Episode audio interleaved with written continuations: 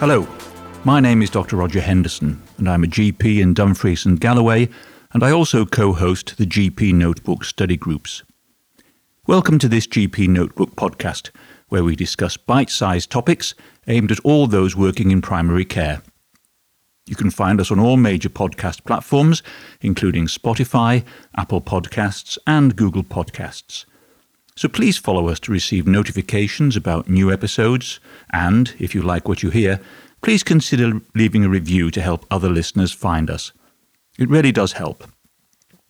You can also follow us on Twitter at GP Notebook for more information about new podcast episodes and study groups, and you can follow me there too at Roger the Doctor. Finally, you can visit gpnotebookpodcast.com for podcast episode show notes and gpnotebookeducation.com to find out more about upcoming study group meetings. In this episode, we'll be discussing insomnia and its management. I'll also be mentioning a few famous people who suffered from insomnia along the way. I'm going to start with Groucho Marx, one of my favourite comedians, who said, what do you get when you cross an insomniac, an agnostic, and a dyslexic? Well, you get someone who stays up all night wondering if there's a dog. Now, there is actually no standard definition of what a normal sleep requirement should be, which does surprise some people. And we should think of insomnia as being a 24 hour disorder because it impairs our daytime well being and subjective abilities and functioning. And it's important to both diagnose it and treat it because it does cause decreased quality of life in people with insomnia and has a negative impact on both physical and mental health of people who do not get quality sleep. I think it's probably best described as a condition of unsatisfactory sleep either in terms of sleep onset, sleep maintenance, or early waking. Now, in the UK, it's believed to affect around a third of the general population at any one time, big numbers, and it's between one and a half and two times higher in women than men. Many people who report insomnia have said they've had it for more than two years, and the incidence undoubtedly increases with increasing age. Somewhat surprisingly to some people, half of all cases of diagnosed insomnia are related to a psychiatric disorder, and I'll touch on that later. Globally, it's estimated around 200 million people suffer from a variation of some kind of sleep disorder, and in America alone, about $100 billion a year are lost in accidents, medical bills, and lost work, with some $16 billion in direct medical costs. How do we classify insomnia? Well, the easiest way is probably to think of it as either being transient, acute, or chronic. By acute, I mean less than four weeks. By chronic, I mean more than four weeks. Now, transient insomnia, which we've all experienced from time to time if we've got severe anxieties or concerns, something on our mind, are usually in people with no history of sleep disturbance and are often related to an identifiable cause. For example, acute illnesses, grief, jet lag, changes in a sleep environment are the common ones. And acute insomnia usually falls into that categorization as well. If we have chronic insomnia, though, this is usually due to a variety of both medical and behavioral conditions, with the environment often added in on top. Insomnia has previously been classified in the DSM 4 manual as primary and secondary, so, primary would be a diagnosis of exclusion with no identifiable cause, accounting for up to 20% of long term insomnia. And secondary insomnia was described as being associated with other conditions, such as obstructive sleep apnea and parasomnias and narcolepsy. However, DSM 5 then came along and said we actually shouldn't be distinguishing in this way, and basically says insomnia is insomnia is insomnia and it should be managed and treated if required. If we think about our normal sleep cycles, these vary as we get older. And in children, we have very definitive three to four episodes of REM sleep through the night in a nice cyclical pattern. This alters a little bit in young adults, where we still get three to four episodes of REM, but it's a little bit more fractured through the night. Whereas in the elderly, we'll often get only two or three episodes of REM sleep and very fractured sleep throughout the night compared to young adults, and certainly compared to children. Now, the impact of sleep impairment, as I alluded to earlier, is significant. And insomniacs are often fatigued and increasingly anxious and more tense and worried as their bedtime approaches. And I think if we've all experienced poor night's sleep, we don't look forward to going to bed because we know it's not going to be a great experience. Sleep impairment also increases the risk of accidents and falls, which increases the older we get, along with reduced memory and concentration. It can also trigger increased cognitive decline. And I found some particular studies in young, healthy men which are interesting and slightly worrying, which show that sleep deprivation can also cause increased appetite and hunger, raised blood pressure, and a raised CRP, which we know can be predictive of cardiovascular mortality, and impaired glucose tolerance. So the impact of sleep impairment really can drill deep down into the body. Famous person number two in passing, Van Gogh, a renowned insomniac who doused his mattress and pillow with camphor, a relative of turpentine, to try and treat it. Some scholars believe that this camphor slowly poisoned him and was one of the factors that pushed him to suicide, not recommended as a treatment for insomnia. I mentioned earlier on that half of all cases of insomnia are associated with psychiatric disorders. And in no particular order, these include depression and bipolar disorder, generalized anxiety disorder, panic disorder, post traumatic stress disorder, and paranoia and schizophrenia. It can also be triggered by medication and substance abuse. Alcohol, perhaps, being one of the commonest here. Now, alcohol undoubtedly reduces the time to sleep onset in many people, but then disturbs it later. And I suspect many of us have experienced that, where you go to bed and fall asleep quite quickly, but you then wake up at two or three in the morning. Caffeine is another well known example of a medication and substance that can trigger um, poor sleep.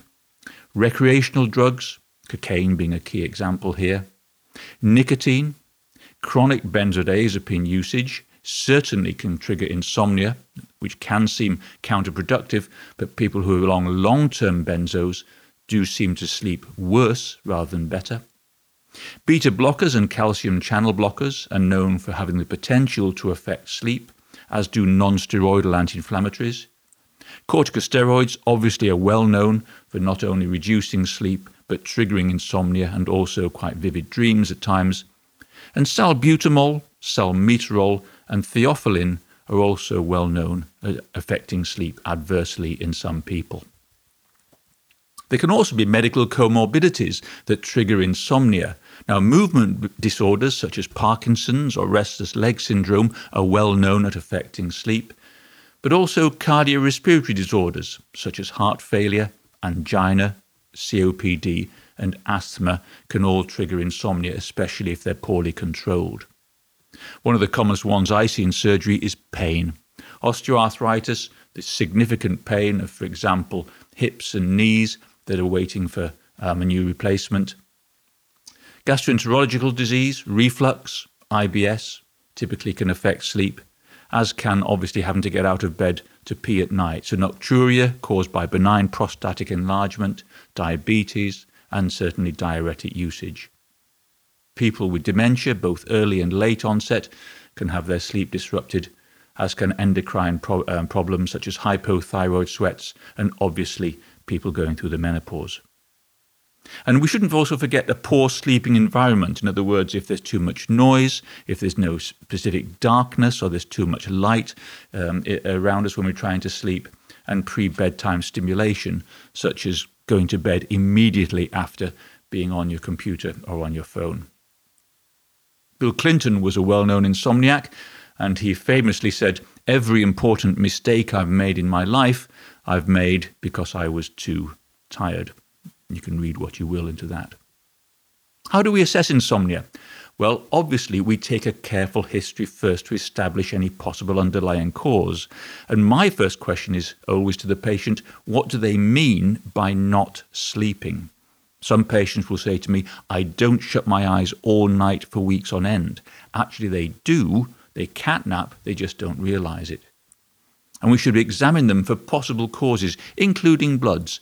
Check TFTs to make sure we're not missing a thyroid problem. Check their iron, for example, with restless legs. And check an HbA1c to make sure we haven't got a hidden diabetic issue that we don't know about. Always ask the patient to keep a sleep diary for at least two weeks. This is really helpful. And it can be a source of surprise to many patients when they see how much they do sleep compared to what they actually think they sleep. If they bring their partner, ask their partner if they snore, because that's the only real way of knowing if they have the potential for obstructive sleep apnea. If there's a good history to suggest OSA, consider an overnight sleep study, such as polysomnography. And first of all, and this is a key message from the Wayside pulpit today, don't rush to treatment. Give sleep hygiene advice first and send them off with sleep hygiene. Why? Because around one third of patients with primary insomnia will improve with sleep hygiene advice alone. What do I mean by sleep hygiene? Well, in no particular order, limit caffeine. So just have one cup of coffee or tea in the morning, Avoid daytime napping, however tempting it may be. And if you exercise, exercise in the day, not late in the evening. Try to avoid eating any heavy meals before bedtime.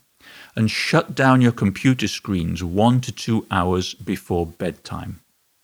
If you wake up, don't look at the clock. And use the bedroom for sleep and for sex if possible, not for watching TV or working.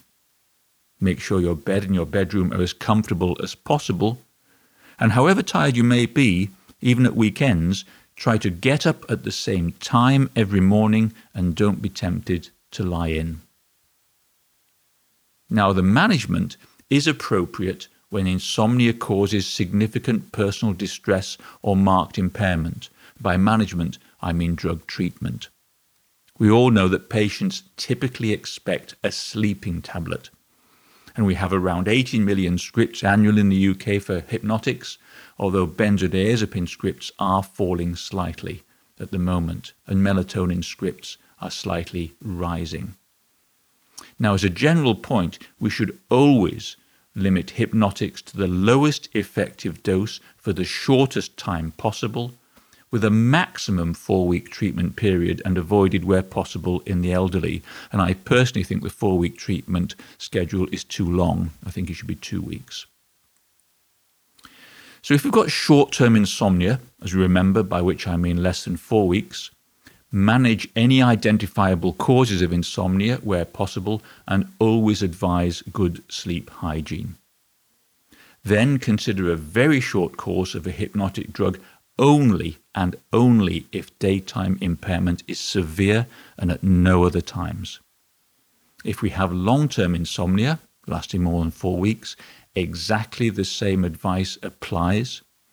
But you may also want to consider referring to psychological services, such as improving access to psychological therapies for cognitive or behavioral intervention. And again, pharmacological therapy is generally not recommended. If someone has severe symptoms or an acute exacerbation of persistent insomnia and you feel that management is essential, then do consider a short course of a hypnotic drug, but use the lowest effective dose for the shortest possible period. Inform the patient right at the start that further prescriptions will not usually be given and ensure the reasons for this are understood and document this in the notes. I think this is very important. And do not be tempted to issue further prescriptions without seeing that person. If you're prescribing hypnotics for older people, use great caution. I'm going to touch on why in a second. If you have someone over the age of 55 with persistent insomnia and you feel they do warrant medical treatment, then consider treatment with a modified release melatonin preparation. The recommended initial duration of this is three weeks, and you can continue this for a further 10 weeks if there's a response. CBT is effective and it should be offered to patients as first line treatment, either individually or in small groups. Why? Well, it's been found to be as effective as medication for the short term treatment of chronic insomnia, and the benefits of CBT often last well beyond the end of active treatment. Systematic reviews do consistently confirm the benefit of CBT insomnia. However, the elephant in the room here, of course, is first find your psychologist. Before 2013, the BNF said that hypnotics should be avoided in the elderly because the elderly are at greater risk of becoming ataxic and confused, leading to falls and injury. This changed in September 2013 to benzodiazepines and Z drugs should be avoided in the elderly for exactly the same reasons. Now, NICE say there is little compelling evidence to distinguish between the Z drugs and shorter acting benzos clinically, so the cheapest drug should be used if you're going to use them. This is usually temazepam, but it's worth checking in your area. And only if there are side effects to that drug, then does NICE suggest switching to a different hypnotic. However, this is another important point, there is no evidence of any benefit of switching between different Z class drugs. Famous celebrity number four, Marilyn Monroe, profound insomnia, and she treated this with sleeping pills, and her lack of sleep was reportedly tied to turbulent emotional spells. And the day she overdosed on chloral hydrate, she had actually become enraged on hearing that a friend of hers had had 15 hours of sleep, something that she dreamed of. Now we know that sleep itself is regulated by an interaction of circadian and homeostatic mechanisms. Melatonin production starts soon after darkness, peaks in the middle of the night, and declines towards the morning. It has a role in sleep and circadian rhythm regulation, and interestingly, its production capacity decreases as a person ages. We know it's sometimes called the darkness hormone because it's the chemical messenger that tr- transmits information about light dark cycles to our central nervous system that governs the body's biological clock and to many body organs. So it's an important cue of our internal biological clock. The sharp increase in sleep propensity at night occurs two hours after the onset of endogenous melatonin An administration of melatonin in the daytime promotes fatigue and sleep like brain activity patterns. I mentioned prolonged release melatonin earlier, and this does appear to improve sleep onset and quality in patients aged over 55 with persistent insomnia. The recommended dose is 2 milligrams once daily, 1 to 2 hours before bedtime and after food, and if effective, it may be used for up to 13 weeks. It doesn't appear to be associated with significant impairment of psychomotor functions, memory recall, or simulated driving skills, and has much less impact on what we call body sway upon mid sleep wakening. In other words, if you've given an elderly patient a hypnotic and they get up in the middle of the night to go to the bathroom typically, the impact of that hypnotic can cause them to sway unsteadily as they walk out of bed and that obviously can increase the risk of falls and broken hips, and we know the rest where it goes from there. Melatonin secretion, as I mentioned, does decrease as people age, and there's a nice correlation between that and the prevalence and, and severity of insomnia increasing with age. I suspect all of us have tried different treatments to try and treat our patients with insomnia. Amitriptyline 10 milligrams is occasionally used, but there aren't any controlled studies for its use in insomnia. And certainly in the past, going back quite a while, antipsychotics have been used, but their cardiac risks and side effects are significant, and again, the data is inconclusive. Sedating antihistamines are sometimes considered, and there may be a limited role for them, with hydroxyzine and promethazine being the most sedative, but they do have a long half life, and I do find that patients can have hangovers if they use these. Diphenhydramine you can get over the counter, but it's lacking any good evidence of efficacy, and rebound insomnia can also occur after long use with it. Herbal remedies are popular with our patients, such as valerian, but if you actually drill down into the data, there's no good evidence that they work, and I would not recommend them. I mentioned earlier that the elderly have significant problems with hypnotics, and this is because they're most at risk of developing confusion, ataxia, and falling with treatment due to hypnotics. They eliminate these drugs more slowly, they're more susceptible to central nervous system depression, and they're more likely to be on polypharmacy with all the potential drug interactions that go with that. Both benzos and Z drugs appear to be linked to increased risks of falls and hip fractures in the elderly, and marginal improvement in sleep quality that may occur is usually outweighed by the risk of adverse events of taking a hypnotic. And this is especially marked where patients have additional risk factors for cognitive or psychomotor adverse events. An adverse event is more than twice as likely as enhanced sleep quality to occur when you take hypnotics in older people. And as a general point, in people over the age of 60, I find that the benefits associated with sedative use are marginal and are outweighed by the risks, particularly if they are at high risk of falls or cognitive impairment. I do hope you found that a useful overview of insomnia and its management and I will leave you with the words of another famous insomniac who got by with three hours sleep a night, the former Conservative Prime Minister, Margaret Thatcher.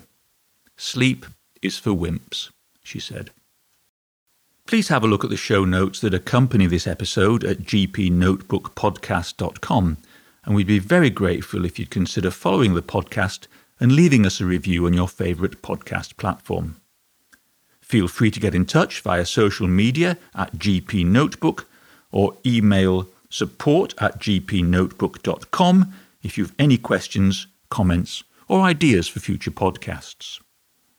You should also visit us at gpnotebookeducation.com to register for our virtual GP Notebook study groups and download free resources and shortcuts to help improve the lives of our patients in primary care. So, once again, thank you for listening and until the next time, goodbye.